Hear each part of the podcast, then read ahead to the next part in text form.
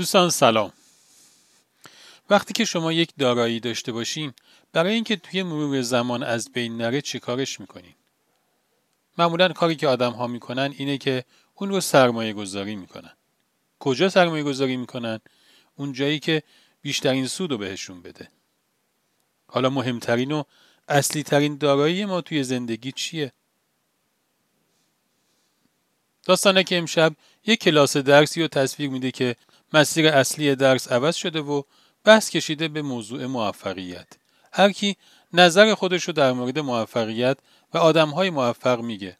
طبق معمول آدمها دوربینشون روی شهرت و ثروت و قدرت کساییه که به تعبیری توی جامعه بهشون موفق گفته میشه.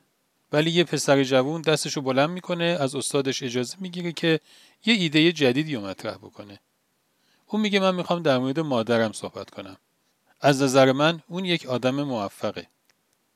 پدرم بهم گفته که وقتی که من به دنیا اومدم مادرم یه موقعیت اجتماعی خیلی خوبی داشت. یک شرایطی داشت که اگر اون رو ادامه می‌داد می‌تونست که در نگاه مردم یک آدم خیلی موفق به حساب بیاد. ولی اون به خاطر به دنیا اومدن من اون شرایط اجتماعیش رو رها کرد و به من پرداخت. از نظر من اون یک زن موفقه چون تونست اولویت های زندگیشو خوب بسنجه. درسته.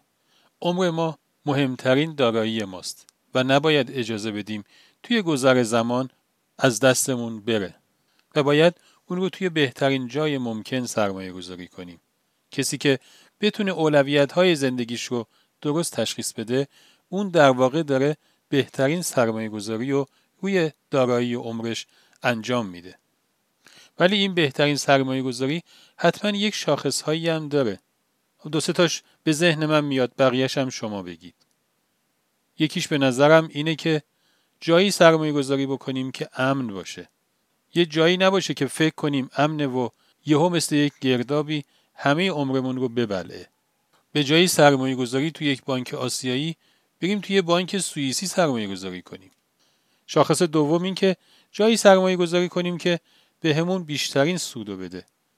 یعنی مثلا به جای سود ریالی به همون سود دلاری بده.